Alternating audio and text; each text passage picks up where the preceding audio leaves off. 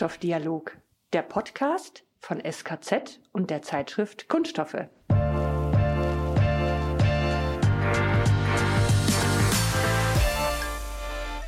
Herzlich willkommen zu einer neuen Folge des Kunststoffdialogs. Unser Thema heute, haben Kunststoffverpackungen Zukunft? Und mit mir heute in der Aufnahme ist, man hat sie gerade schon gehört, die Chefredakteurin der Zeitschrift Kunststoffe, Susanne Schröder. Und der zweite im Podcast-Team ist Alex Heffner, Mitarbeiter im Vertrieb des SKZ. Und Susanne, wir haben uns natürlich auch zwei Gäste eingeladen, damit wir jemand haben, der was zum Thema beiträgt. Ist ein großes Thema heute, Kunststoffverpackungen und deren Zukunft. Deswegen einmal bei uns die Mara Hanker, Geschäftsführung Kommunikation bei der Industrievereinigung Kunststoffverpackungen. Und der zweite, der dabei ist, ist Thomas Halletz, CEO bei Kiefel. Schönen guten Morgen, hallo. Schönen guten Morgen. Herzlich willkommen bei uns im Kunststoffdialog. Ich steige gleich mit der ersten Frage ein. Thomas, die geht an dich. Was ist denn eigentlich deine Lieblingsverpackung, wenn es da eine gibt? Alexander, das kann ich nur so beantworten. Es gibt nicht die eine Lieblingsverpackung. Es ist jede Art der Verpackung für mich dann sinnvoll, wenn sie optimalen Hygiene- und Transportschutz bietet und natürlich auch die entsprechende Barriere. Also es gibt nicht die eine. Es gibt, nicht die eine, sondern die perfekte für die jeweilige Anwendung? So muss man das verstehen. Und sie darf aus Kunststoff sein? Sie muss bei einigen Anwendungsfällen aus Kunststoff sein, weil hier der Kunststoff die optimalen Eigenschaften hat.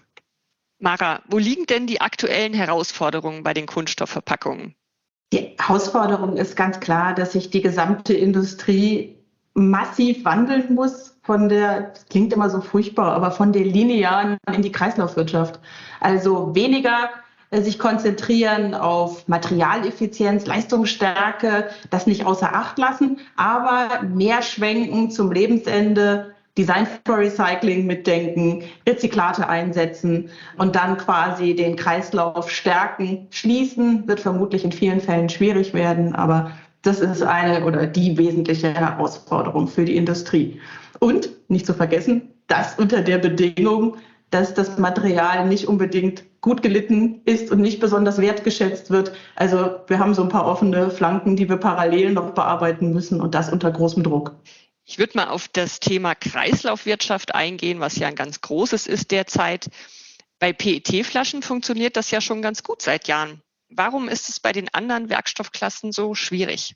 Es ist ja nicht so ganz fair, das miteinander zu vergleichen. Den PET hat sich ja ausgeschlichen, sage ich mal, aus dem gelben Sack. Der, der PET-Flaschen werden separat gesammelt. Das macht es natürlich schon um einiges einfacher. Sortenrein, sauber. Wir haben im Grunde nur mit äh, Flüssigkeiten zu tun, äh, wo sich das Material dann gut wieder reinigen und dann auch wiederverwenden lässt. Das ist im gelben Sack einfach anders. Also der, die Materialien kommen in Kontakt mit den unterschiedlichsten organischen Anwendungen. Das weiß man ja selber zu Hause äh, aus dem Hausgebrauch. Ähm, und diese verschiedenen erstmal zu sortieren und auch die einzelnen Verpackungselemente und Materialien zu sortieren, braucht halt die Verbraucherinnen und Verbraucher braucht Technik, braucht jede Menge Know-how. Aber das Gute ist ja, da ist man momentan dran, um quasi den Klassenprimus PET dann vielleicht auch so ein bisschen einzuholen. Dann mache ich mal den Schwenk zu unserem großen Thema. Haben Kunststoffverpackungen überhaupt eine Zukunft? Der Thomas hat es gerade angeschnitten. Ja, Kunststoff, wenn es eben die Anforderungen perfekt erfüllt. Das ist natürlich an euch beide. Welches kann denn oder muss die Zukunft der Kunststoffverpackung sein? Also ich bin fest davon überzeugt, dass Kunststoff natürlich hier eine Zukunft hat, überhaupt keine Frage. Denn Kunststoff ist in vielerlei Hinsicht der unschlagbar. Wenn wir heute mal das Thema Festigkeit und Gewicht betrachten, so haben wir hier hochfeste Verpackungen mit geringstem Gewicht, was natürlich dem Transport entgegenkommt. Wir haben hier oftmals Barriereeigenschaften im Bereich Kunststoff, die wir mit anderen Materialien kaum erreichen. Und sofern wir sie dann erreichen wollen, dann sind wir im Glas oder im Aluminium, was natürlich umwelttechnisch gesprochen Abdruck CO2 nicht gerade optimal ist. Wir haben aber auch weiterhin tolle Themen wie Hygiene, glatte Oberflächen bei Kunststoffen. Wir haben dann auch optische Eigenschaften, wie zum Beispiel die Transparenz bei Kunststoffen, die wir mit anderen Verpackungsmitteln kaum herstellen können, es sei denn, wir sind dann wieder im Glas, das extrem schwer ist, extrem hohen Energieverbrauch bei der Herstellung und auch beim Recycling hat. Und wenn wir dann wirklich den CO2-Fußabdruck insgesamt mal betrachten, so ist momentan Kunststoff, und das zeigen auch die letzten Studien, nahezu unschlagbar. So wie du das sagst, Thomas, klingt das alles total logisch. Ne? Jetzt frage ich mal die Geschäftsführerin Kommunikation. Es liegt doch alles auf der Hand. Warum ist das so schwierig, das rüberzubringen? Also ich kann mich diesem flammenden Appell und leidenschaftlichen Aufruf zum Nutzen und zu Vorteilen von äh, Kunststoffverpackung nur anschließen. Klar, keine Frage. Aber warum ist das so schwierig zu vermitteln? Also in der breiten Bevölkerung, in der Politik, teilweise ja auch bei den Endkunden im Bereich Handel, weil wir eigentlich nicht mit dem Material ein Problem haben, sondern mit dem Abfall äh, weil es schlimme Bilder gibt, weil die Menschen aufgerüttelt sind, sich Sorgen machen, was eigentlich mit ihren Abfällen passiert.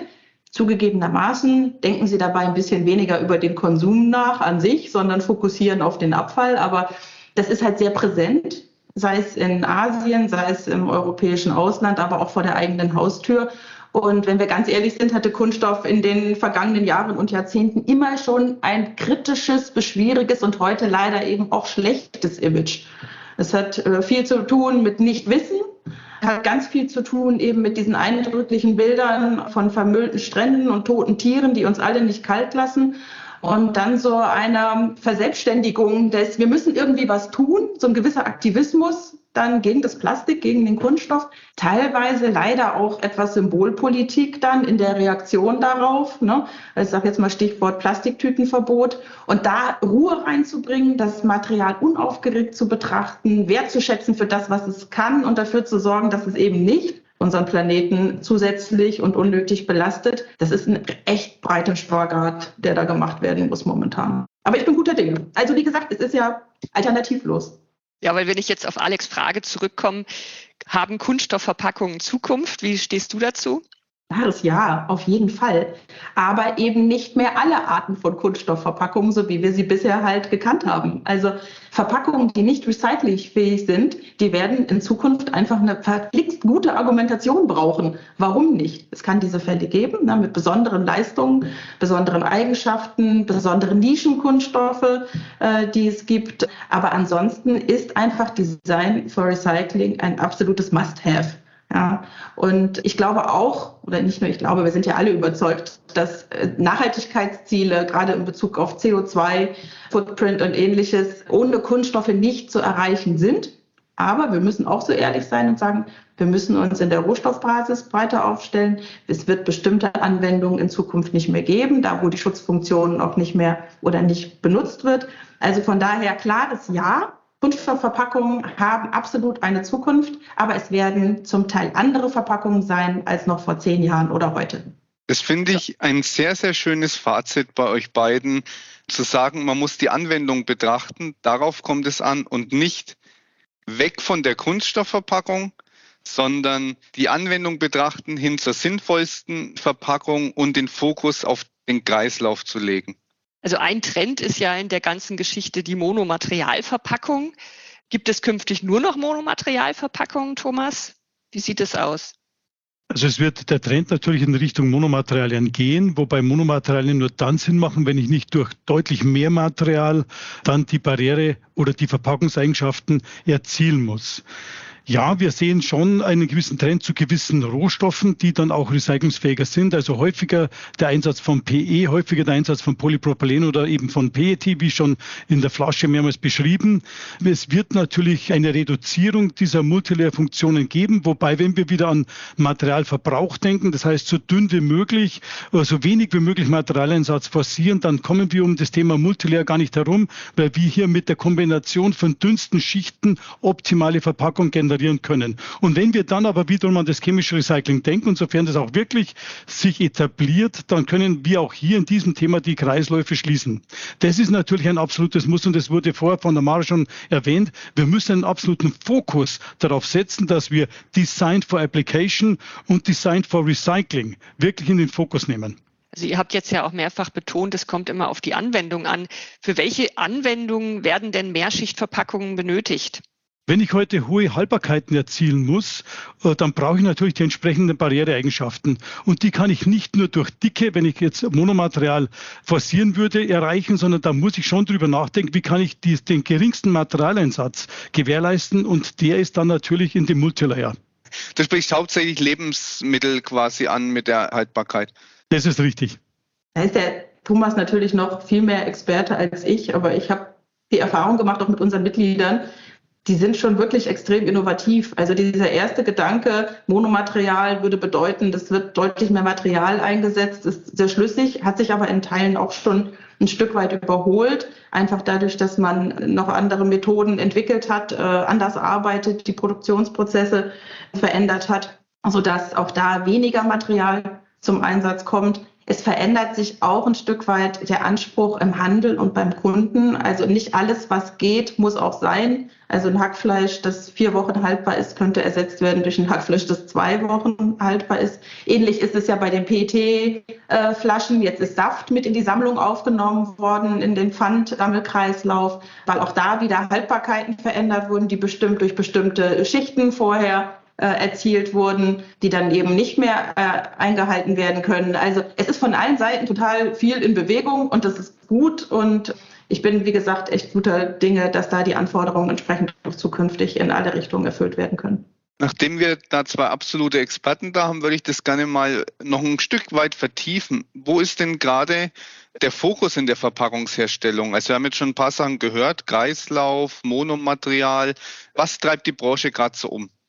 Ähm, was treibt die Branche um? Also ganz klar Recyclingfähigkeit, erste Voraussetzung. Zweite, dann auch Rezyklat einsetzen können. Ist im Lebensmittelbereich, und das sind nun mal äh, knapp 50 Prozent der Anwendungen, schwierig, weil es hohe rechtliche Hürden gibt, was Hygiene und Haltbarkeiten und äh, Lebensmittelkontakt und all das eben angeht. Aber auch Material zu bekommen in der konstanten Qualität, Verfügbarkeit, zu einem auch noch aushaltbaren Preis. Das ist jetzt unter dem besonderen Rohstoffpreis und vor allen Dingen Energiepreisbedingungen auch nicht ganz einfach. Also Rezyklate für sich in einem kontinuierlichen Strom und ausreichender Qualität zu sichern und die dann einzusetzen, ist eine riesen äh, aktuell. Und ja, es haben sich viele auf den Weg gemacht und wollen. Dementsprechend ist die Nachfrage hoch aber der Preis halt auch, wenn wir alleine jetzt mal aufs AirPad gucken zum Beispiel, da sind schon nochmal ordentliche Hürden zu nehmen, um eine wirklich funktionierende Marktwirtschaft auch aus der Kreislaufwirtschaft werden zu lassen. Also da muss man Überzeugungstäter sein, um diese Anfangsinvestitionen auch zu gehen, damit das sich dann irgendwann etabliert. Ja, zu dem Thema Recycling und was treibt uns noch? Natürlich der Einsatz von Rezyklaten und ein weiterer Aspekt, den wir sicherlich auch berücksichtigen müssen, ist die Substitution von Kunststoffen.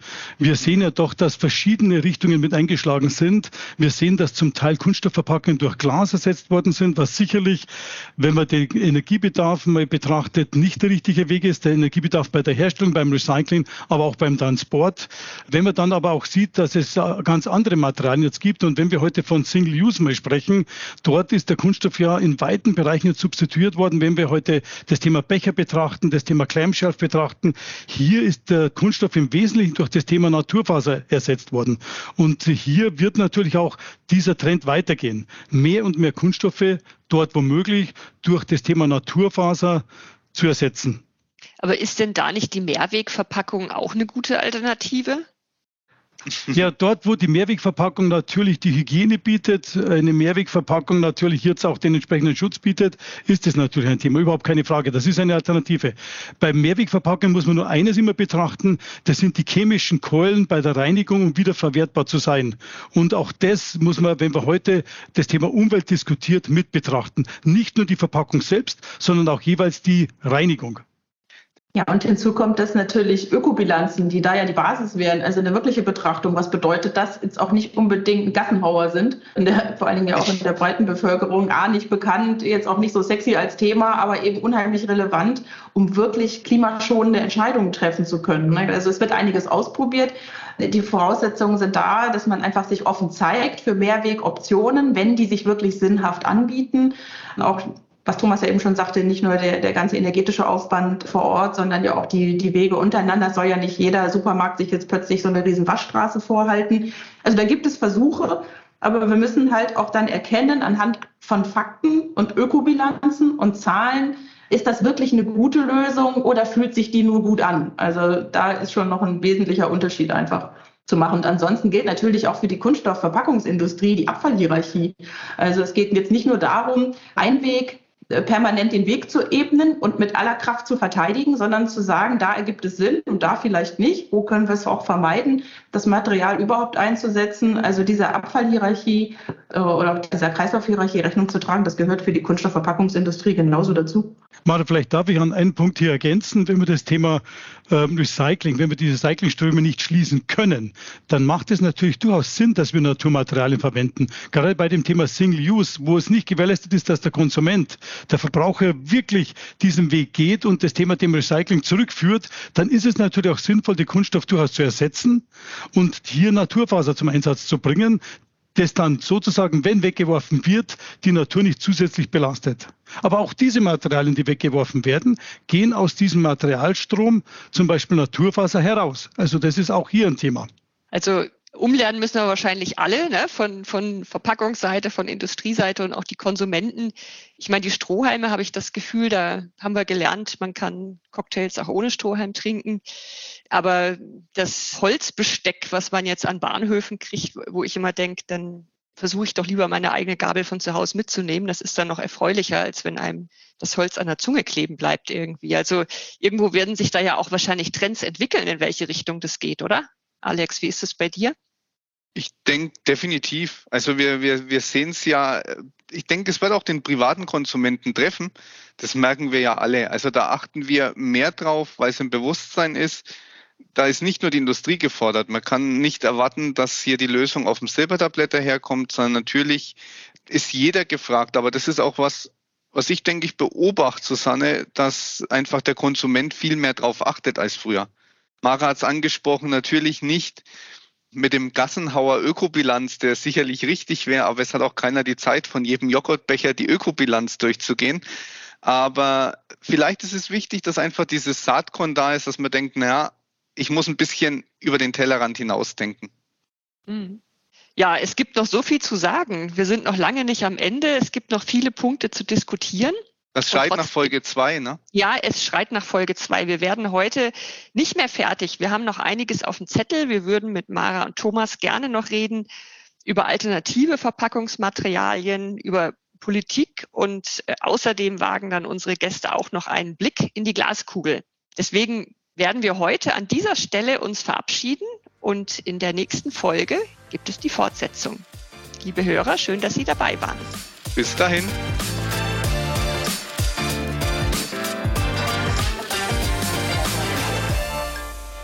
Kunststoffdialog, der Podcast von SKZ und der Zeitschrift Kunststoffe.